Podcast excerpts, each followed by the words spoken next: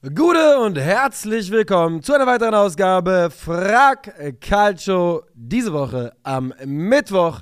Wenn ihr das hier hört, dann abonniert doch gerne diesen Kanal. Wenn ihr das hier seht, dann äh, abonniert ihn gerne auch. Und äh, ihr könnt die Fragen immer stellen im Community-Tab. Aktuell wegen der Border League am Montag kommt das Video und das QA gerne mal am Mittwoch für gewöhnlich. Peilen wir aber den Dienstag an und hoffen, dass wir auch bald wieder in den Rhythmus kommen, dass es äh, dienstags kommen kann. Und dann könnt ihr hier Fragen stellen. Äh, ja, wie gesagt, im Community-Tab. Und dann können da Fragen rauskommen, wie die von Chrisonel Messaldo. Gute Mischung aus Cristiano Ronaldo und Messi. Moin Nico, stell dir vor, du musst eine All-Time 11 aufstellen, die aus Spielern besteht, die man am meisten hasst oder am unsympathischsten sind. Wie würde dieser aussehen? Freundliche Grüße aus der Schweiz.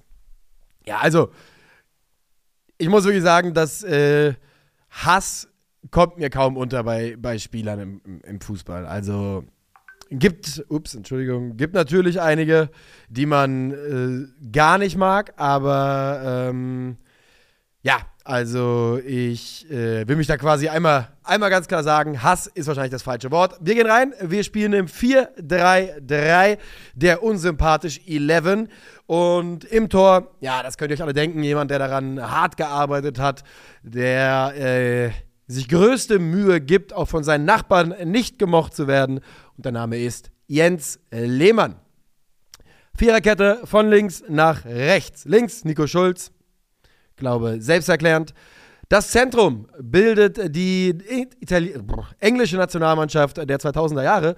Rio Ferdinand und John Terry. Rio Ferdinand hat mal äh, in einem Club eine Frau getreten und äh, John Terry hat so viel Scheiße gemacht dass es kaum hier in ein Video reinpasst, von einer Affäre mit der Freundin eines Teamkollegen bis zu äh, nach dem 11. September amerikanische Touristen irgendwie damit verarschen. Also der hat sich große Mühe gegeben. Mach das Mikrofon mal weg hier reinzukommen. Und auf der rechten Seite müssen wir ein bisschen mogeln. Mir ist kein klassischer Rechtsverteidiger untergekommen. Deshalb hier Materazzi. Ähm, ihr erinnert euch, Marco Materazzi, der Mann, äh, der Sisu zum Kopfstoß äh, provoziert hat, damit eine der ikonischsten WM-Momente und Fouls aller Zeiten provoziert hat. Aber Materazzi, äh, ja, harter Hund gewesen. Schwer, schwer, den zu mögen. Wir gehen weiter und mir ist aufgefallen, dass es viele britische und englische Spieler hier drin sind. Ich glaube, das liegt vor allem daran, äh, und das will ich wirklich mal ganz klar so sagen, ich glaube, das liegt vor allem daran, dass es halt in äh, England schon in den 90er Jahren eine deutlich aktivere Yellow Press gab. Also ähm, da wurden die Fußballstars schon früh deutlich enger beobachtet und jeder private Fehltritt wurde schön ausgebreitet. Deutlich mehr auch als in Deutschland äh, in den 90er Jahren. In Deutschland passierte das da eher nur mit den ganz großen Stars. In England reichte es, wenn du irgendwie unter Vertrag stehst, bisschen Scheiße baust, damit das jeder mitbekommt. Deshalb sind, glaube ich, einfach mehr Geschichten über englische und britische Spieler überliefert. Und wir gehen weiter rein ins Dreierzentrum. Ein Mann, der hier gesetzt ist, ist Joey Barton. Äh, weiß gar nicht, wo man bei Joey Bartons Verfehlungen anfangen sollte. Äh, ist ein, auch da, ein harter Hund gewesen, aber in meinen Augen äh, auch vor allem neben dem Feld häufig über die Stränge geschlagen. Auf dem Feld über die Stränge geschlagen ist sein Mittelfeldpartner Vinnie Jones. Vinnie Jones mag ich als Schauspieler ganz gerne, sage ich ganz ehrlich, aber in meinen Augen war das ein äh, ja, keine Ahnung, hat ein Hooligan, der sich im Trikot aufs, aufs äh, Feld geschm geschmuggelt hat, um möglichst viel Schmerzen zu verursachen. Vinnie Jones würde im modernen Fußball keine Minute sehen. Und ähm, ja, dieses Modell des klassischen Enforcers, eines Spielers, der so brutal und so hart ist wie Vinnie Jones, das äh, gibt es nicht mehr und das ist auch gut so. Und der dritte Mann im Mittelfeld, da haben wir ein bisschen gemogelt, muss im Zentrum aushelfen, ist eigentlich eher jemand für die Flügel, Ryan Giggs. Ähm, mehrfach, mehrfach aufgefallen mit den unschönsten Sachen. Ja, nicht zuletzt eine Affäre mit der Frau seines Bruders gehabt, während die verheiratet waren. Also absolutes No-Go. Ryan Giggs gehört hier rein. Dann sind wir in der Offensive angekommen und da sind drei Spieler unterwegs: zwei Brasilianer und ein Uruguayer. Äh, Diego Costa ist dabei. Diego Costa viel getan in seiner Karriere, um nicht gemocht zu werden. Mit dabei ist Luis Suarez. Ja, ich bin auch wirklich der Meinung, dass wenn Luis Suarez ein bisschen weniger Arschloch gewesen wäre, würde es mir auch leichter fallen, Niklas Liebe für ihn ähm, zu unterstützen und nachzuvollziehen. Aber ich lande einfach immer wieder an dem Punkt, wo ich denke, das war so ein, ist immer noch bestimmt häufig ein Hund, ähm, dass er reingehört. Und Neymar, ich glaube, selbsterklärend. Bei Neymar ist es einfach, ja, von vorne bis hinten inzwischen seit sechs, sieben Jahren wird es gefühlt nur schlechter mit allem, was man über ihn, über ihn hört, allem, was er so treibt. Das ist sie, meine Unsympathen 11 nochmal. Das ist sehr subjektiv. Ich hasse keinen von denen. Soweit äh, geht es bei mir nicht. Aber ich habe mir Mühe gegeben, hier Spieler aufzustellen, die viele Leute nicht so gerne mögen. Jonathan M964. Gude. Ich glaube, viele junge Leute, die vielleicht selbst kein Profi werden konnten oder wollten, aber dennoch den Fußball lieben, träumen davon, einen Beruf, einen Beruf wie ihr zu haben. Daher meine Frage. Wie seid ihr zu diesem Beruf, beziehungsweise damals zu One Football gekommen? Welche Studien und Ausbildungen habt ihr auf dem Weg angefangen und abgeschlossen? Grüße aus der Stadt der Tausend Feuer. Stadt der Tausend Feuer, na, wenn das mal nicht irgendwie eine Schmiedestadt ist oder ja, vielleicht Solingen oder so? Ich sag Solingen, aber ich gucke einmal kurz nach. Stadt der Tausend Feuer. Gelsenkirchen. Bergbau. Upsi, das hätte man wohl wissen können. Naja. Ähm, also für einige von euch wird es nichts Neues sein, aber die Frage hatte so viele Likes, dass ich dachte, vielleicht ist es mal wieder soweit. So im Sechs-Monats-Rhythmus beantworten wir die alle mal. Ähm, und unsere Wege in den Beruf rein waren komplett unterschiedlich. Da müssen die Jungs äh, en Detail das äh, euch nochmal darlegen. Aber ganz grundlegend kann man sagen, dass ähm, ich war vor One Football bei Joyce. Oder machen wir es noch größer? Ich habe angefangen äh, irgendwann mit Gesundheitsmanagement, duales Studium. Deswegen äh, habe ich auch ähm, Vollzeit gearbeitet, seitdem ich 18 bin. Beziehungsweise halt Vollzeit, ne? Also wie es halt ist beim dualen Studium. Ich kann mich gar nicht mehr erinnern, ob ich 40 Stunden die Woche gemacht habe, plus Studium oder wie das war. Ähm, aber das habe ich von Anfang an gemacht, habe das zwei Jahre gemacht, nicht abgeschlossen, habe schon viel früher gemerkt, schon nach einem halben Jahr, wenn nicht noch früher, dass es überhaupt nichts für mich ist. Ähm, ganz im Gegenteil, ich hätte das wahrscheinlich niemals angefangen, wenn man mir nicht erzählt hätte, was das für eine tolle Möglichkeit ist, dass ich das angeboten bekomme, obwohl ich ja 3-5er Abi gemacht habe und äh, Leute in meinem äh, nächsten Umfeld sich Sorgen gemacht haben, ob ich jemals irgendwas äh, auf die Reihe bekomme. Deshalb wurde ich da so ein bisschen reingeredet, habe das angenommen, hatte auch Spaß gehabt in der Praxisarbeit. Die Theorie, das Studium war überhaupt nichts für mich, hat mich auch wirklich gar nicht gejuckt. Dann bin ich ähm, nach Berlin gezogen und habe hier ähm, angefangen, angewandte Medien mit Schwerpunkt Sportjournalismus an der privaten Uni zu studieren. Da würde ich im Nachhinein sagen, also es hat bestimmt nicht geschadet.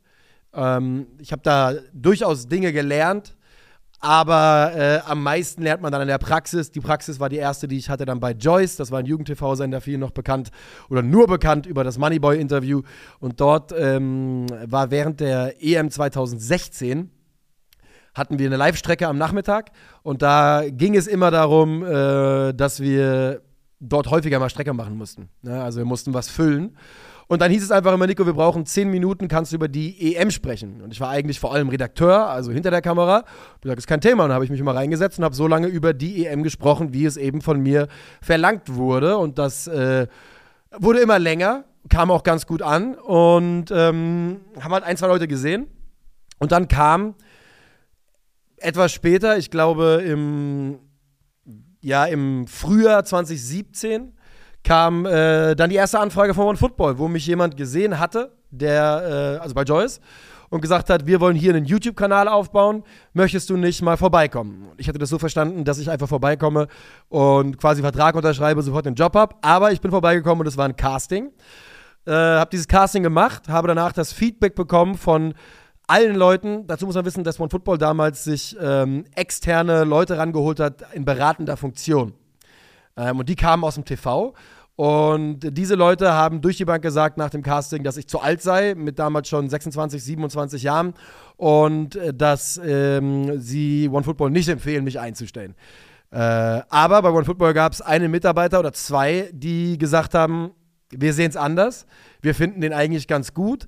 Und die dann äh, einen Beta-Test gemacht haben, wo sie Videos von mir, von der Aufnahme, äh, einer jungen Audience gezeigt haben, 14- bis 18-Jährigen. Und mich plus die anderen Kandidaten von dem Casting. Und da war wohl, das hat man mir nur so erzählt, bei mir die Ergebnisse am besten. Und darauf habe ich diesen Job bekommen. Habe dann den Kanal mit aufgebaut. Wir haben, ich habe angefangen bei äh, also vierstellige Abonnentenzahl und aufgehört haben wir bei, ich weiß gar nicht mehr, wie viel es war, 360.000 oder sowas. Und auf dem Weg dahin merkten wir halt, als wir gewachsen sind, als wir größer wurden, dass wir mehr Content brauchen und für mehr Content brauchen wir mehr Leute. Niklas ähm, hatte seinen Weg nach Berlin gefunden über ein Praktikum bei der Elf Freunde und saß dann inzwischen aber bei OneFootball in der Redaktion und äh, wir haben ja so Prognosen gemacht, etc., wo wir immer wieder Leute aus den Redaktionen zu uns geholt haben. Und da wurde relativ schnell klar, dass äh, Niklas ein Kandidat ist, den wir sehr, sehr gerne häufiger im Videoteam haben würden. Hat sich ja noch ein bisschen hingezogen, aber am Ende des Tages hat es funktioniert. Und Krögi kam im Sommer. Ja, gute Frage, ne? Was war das? 19? Den hatten wir bei Sport 1 einfach schon länger auf dem Radar von deren YouTube-Kanal. Wir wussten, wir brauchen noch jemanden.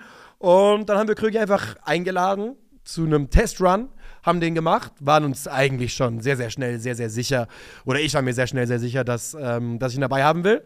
Und dann entwickelten sich, dann kam Krügi dazu, dann entwickelten sich bei, äh, Krügi hatte äh, unter anderem ein Volontariat gemacht bei Radio Hamburg, ähm, dann bei Sport 1 gewesen, wie gesagt, dort auch einen YouTube-Kanal gemacht. Und äh, dann entwickelte sich One Football in eine Richtung, die mit uns nicht 100% übereinstimmte. Und so haben wir uns entschlossen, uns selbstständig zu machen. Und das ist die ganze Geschichte. Und wenn ich äh, sagen würde, was wesentlich das Wesentlichste ist, wir hatten das, oder ich hatte das Glück, dass man mir eine Plattform gegeben hat, in der ich machen konnte, ähm, und davon leben konnte von Anfang an. Das ist ein Luxus, den natürlich die aller, allerwenigsten Leute haben können. Dafür auf der anderen Seite hatte ich natürlich kreative Einschränkungen damit, darüber, dass ich einen Arbeitgeber hatte. Das ist ja vollkommen klar. Die haben gewisse Vorstellungen davon, was passieren soll. Und äh, haben Werbepartner bei OneFootball, hatten wir, hatte ich ja kein Mitspracherecht über Werbepartner. Und das muss man auch sagen, äh, ja, spiegelte sich dann auch in der Auswahl eben jener Partner wieder. Aber wenn ich sagen würde, müsste, was das Wichtigste ist, würde ich 100% sagen, ähm, also praktische Erfahrung. Machen. Machen, machen, machen. Das Gute ist, heutzutage gibt es einfachste Möglichkeiten zu machen. Ne? Jeder kann mit dem Handy Videos aufnehmen. Man kann Podcasts inzwischen wirklich relativ einfach mit USB-Mikrofonen produzieren, mit kleinem Budget. Und wirklich ähm, das, das Beste, was ihr tun könnt, ist einfach äh, Content produzieren hoffen, dass ihr Fuß fasst und äh, euch Mühe geben, äh, den unter die Leute zu bringen. Und wenn es gut läuft, wird euch irgendjemand sehen. Ähm, wir haben zum Beispiel auch immer ein Auge darauf, was in Deutschland content, content contentmäßig so nachkommt und so passiert. Und ja, äh, mein wichtigster Tipp wäre machen. Irgendwie machen. Auf dem Gebiet, testet euch aus.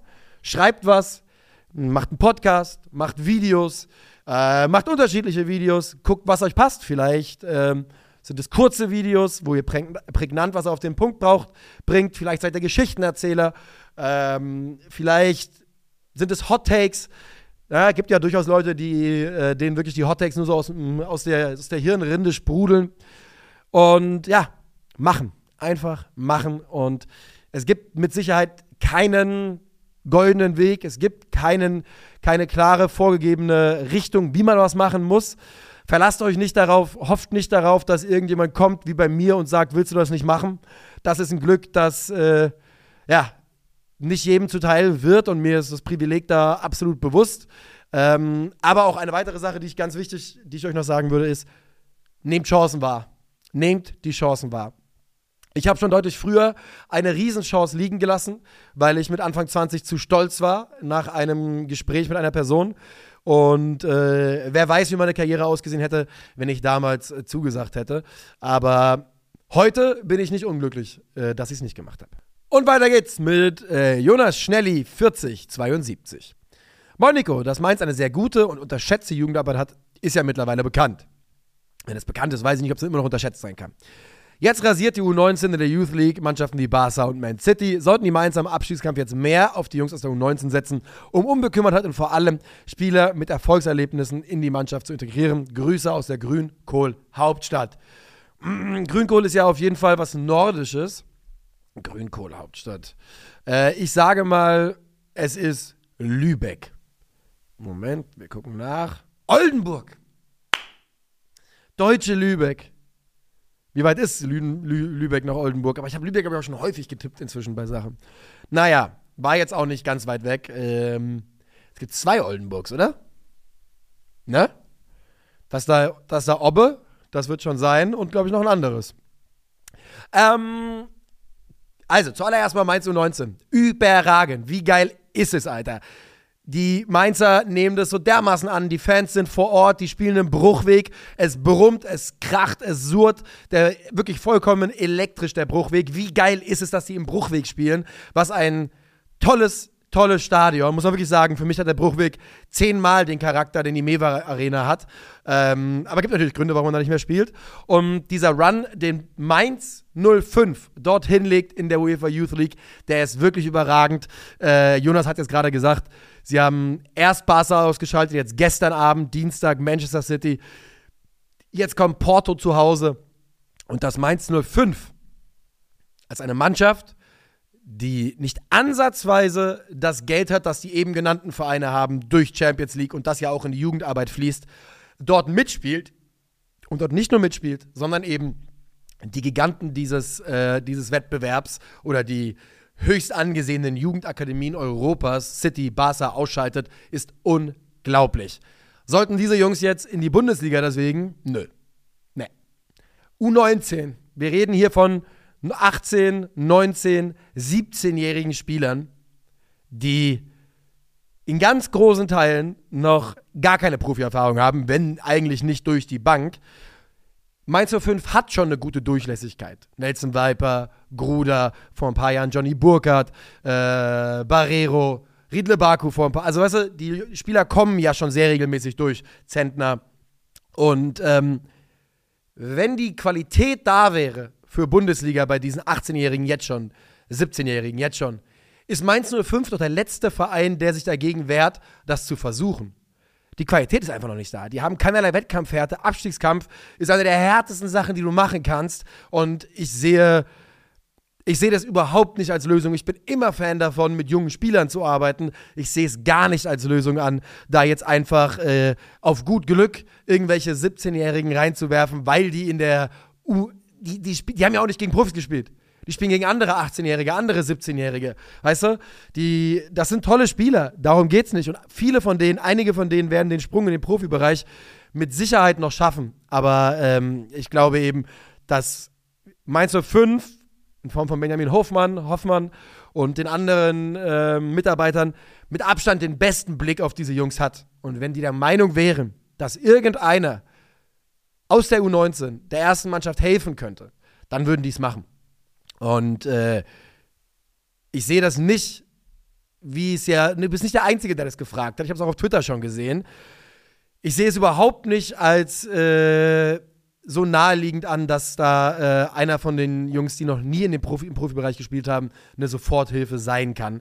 Äh, wenn da ein absolutes Ausnahmetalent dabei wäre oder ist, das kann ja sein, dann wird das seine Minuten bekommen. Aber äh, im Zweifel macht man es den Jungs eher schwer mit dem Start im Profibereich, ähm, wenn man in Hauen und Stechen spielen dann auf sie setzt. So, die nächste kommt von Jannis 5014. Moin Nico, wieso sind Spieler auf dem Transfermarkt so teuer im Vergleich zu Trainern, obwohl ein guter Trainer deutlich mehr Wert für einen Verein hat als ein einzelner guter Spieler?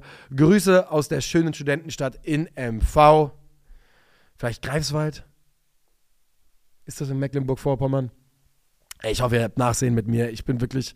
Es ist zum Kotzen, Alter. Ich bin seit Wochen am Rumkränkeln. Ich ertrag's nicht. Ähm also, ich denke, dass der Hauptgrund ist, dass du mit Spielern im Zweifel mehr Geld wieder reinholen kannst. Der Wiederverkaufswert ist höher.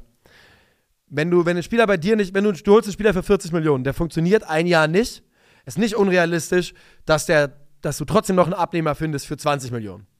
Ja, Dann hast du immer noch einen fetten Wertverlust, gar keine Frage, aber äh, es ist äh, ein bisschen aufgefangen. Wenn du für einen Trainer 20 Millionen bezahlst und der nach einem Jahr nicht funktioniert, musst du ihn freistellen und dann was? Ja, kannst du hoffen, dass irgendein anderer Verein kommt und sagt, hier, wir geben euch ein bisschen Geld, äh, um den aus eurem Vertrag, raus, Vertrag rauszukaufen. Aber du hast natürlich gar keine starke Verhandlungsposition, wenn der Typ bei dir nicht mehr arbeitet, äh, aktiv. Und ich glaube, der, der Hauptgrund ist eben, dass das einfach ein viel größeres, gefährlicheres Invest ist, wenn es darum geht, wie viel Geld man wieder rausholen kann. Ähm, trotzdem stimme ich dem Janis zu, dass ein Trainer der wichtigste Angestellte eines Fußballvereins ist und ähm, auch wichtiger ist als ein einzelner Spieler und mehr Impact haben kann als ein einzelner Spieler. Und ich glaube, die Entwicklung wird auch dahin gehen, dass wir mehr Ablösen für Trainer sehen werden. Aber ich glaube eben aus den genannten Gründen, dass es noch ein wenig dauert, bis sie in äh, ja, so krasse Höhen ähm, vordringen werden. Stefan E., grüß dich, Nico. Stefan E. übrigens, Freunde. Applaus, Applaus. Er ist zurück. Am vergangenen Sonntag war das Wiener Derby, wo Rapid das erste Mal seit 2016 einen Sieg zu Hause einfangen konnte. Weshalb anschließend die Freude riesig war. Auch der Geschäftsführer und ehemalige Kapitän Steffen Hoffmann war sehr erfreut und bezeichnete die Veilchen anschließend beim Feiern mit den Rapid-Anhängern als Arschlöcher. Arschlöcher, das verstehen, verstehen wir.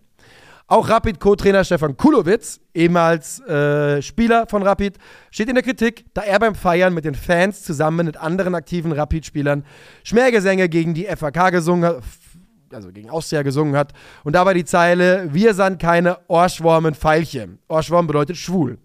Fünf Spieler von Rapid sowie Hoffmann und Kulowitz wurden darauf, daraufhin angezeigt und es wurde sogar über einen möglichen Punktabzug diskutiert. Meine Frage, findest du es überzogen? Ich meine, Rapid und Austria sind halt Erzfeinde und beleidigen einander seit Jahrzehnten auf das Übelste. Kann man wirklich Mitarbeitern des Vereins, die selbst jahrelang für den Verein gespielt haben und den Verein lieben, vorwerfen, dass sie sich mit den Fans freuen und eben eine tiefe Abneigung gegen die Austria haben? Liebe Grüße aus Wien, wo der SCR regiert.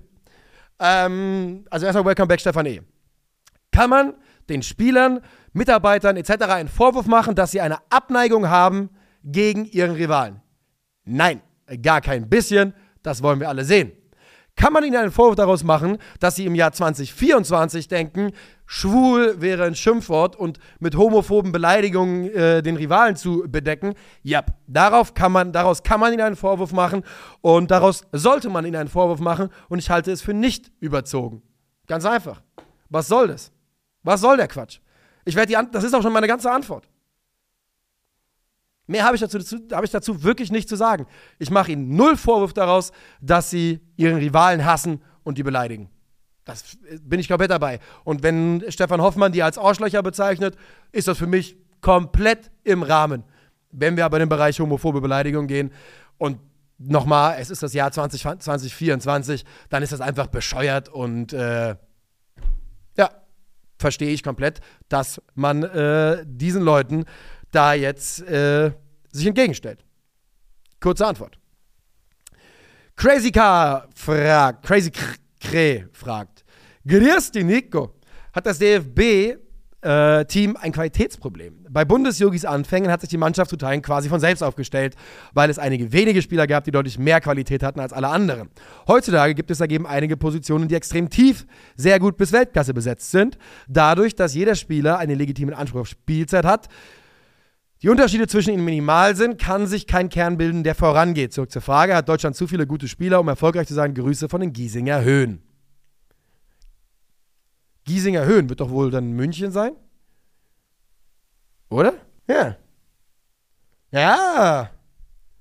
Wir wollen nur eins. Wir wollen das Glück. Freiheit für 60 und nach Giesing zurück. Ähm, einer der besten Fangesänge, so, die ich in den letzten Monaten erst kennengelernt habe. Das singen, singen die 60er ja seit, äh, seit dem Einstieg von Ismaik, aber Scheiß auf den Scheich ist auf jeden Fall ein sehr, sehr guter Gesang.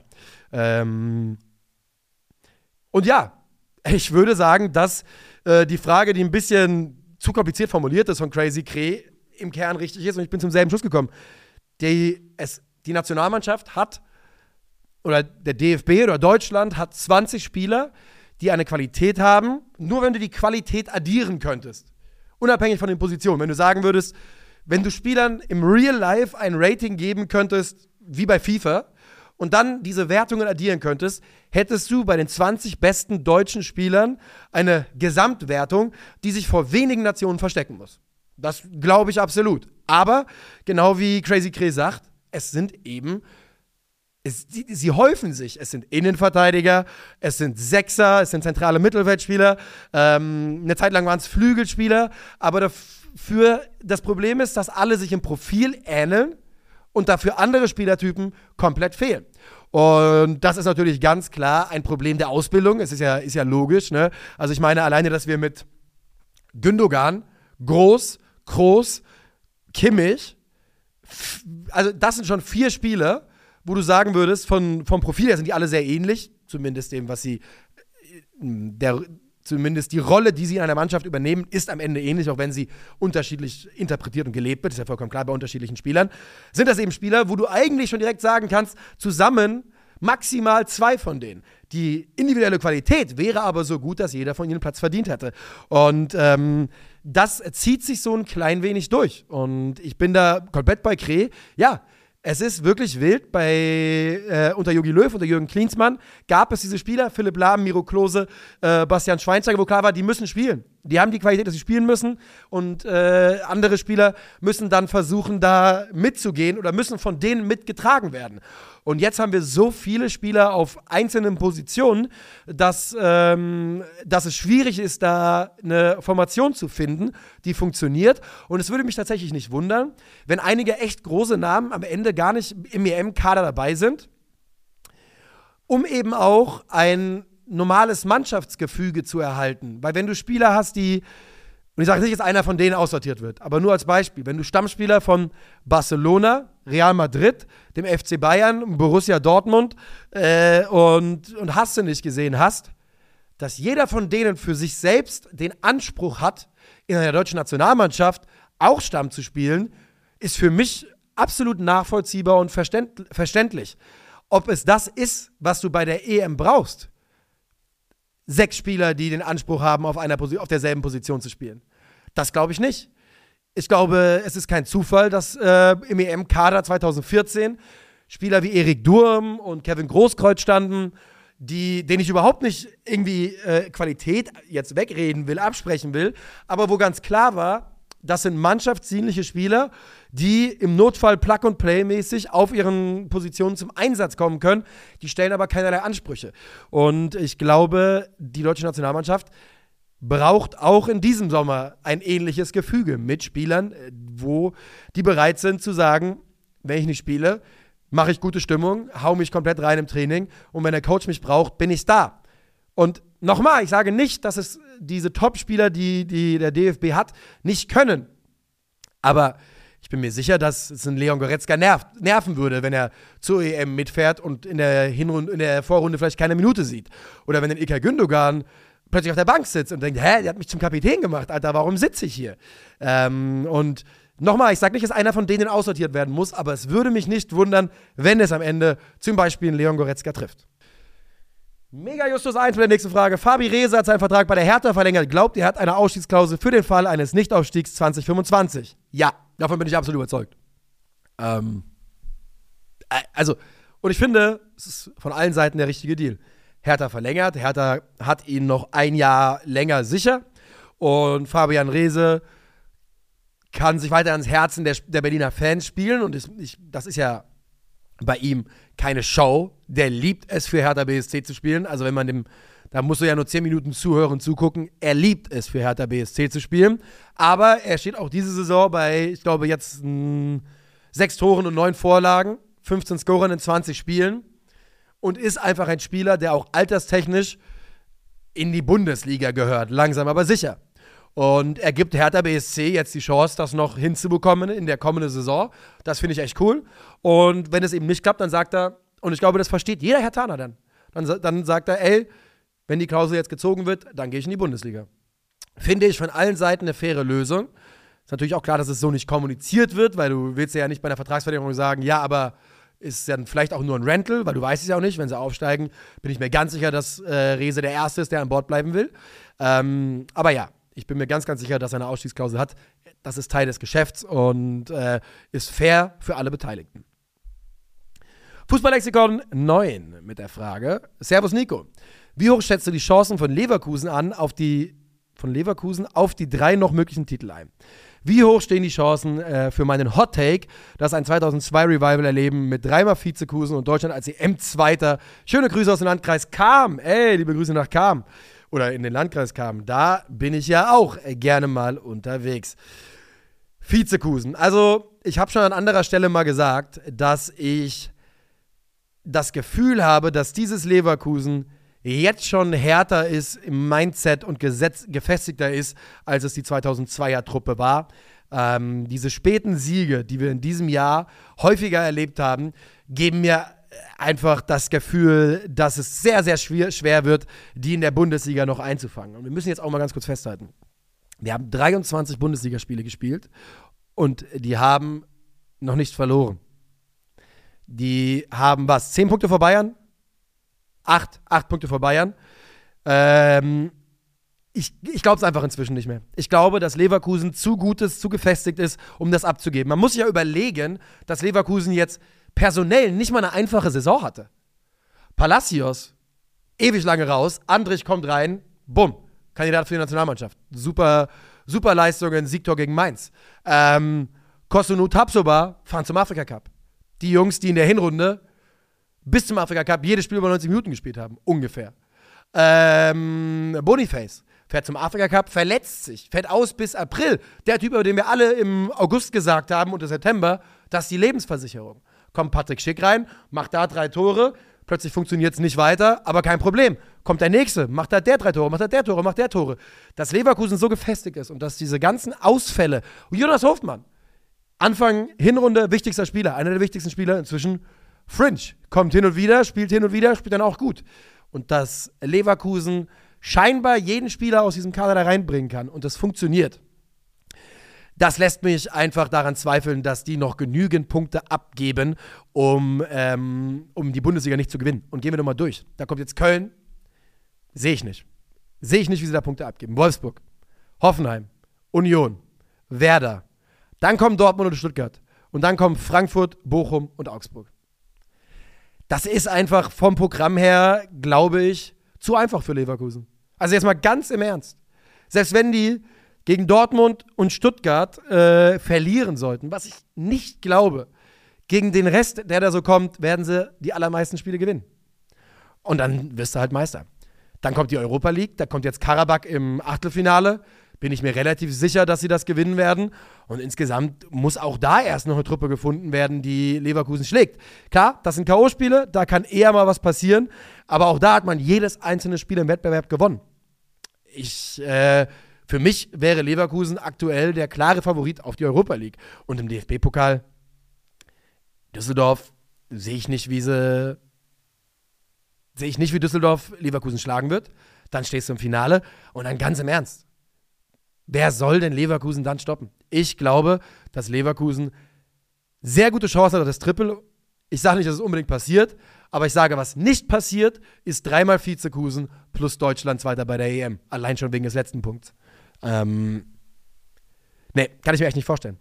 Und die letzte Frage kommt von Julians YouTube-Account. Gute Heimerinho, kurz und knackig, deine Top 5 südamerikanische Spieler in der Bundesliga seit 2000. Go!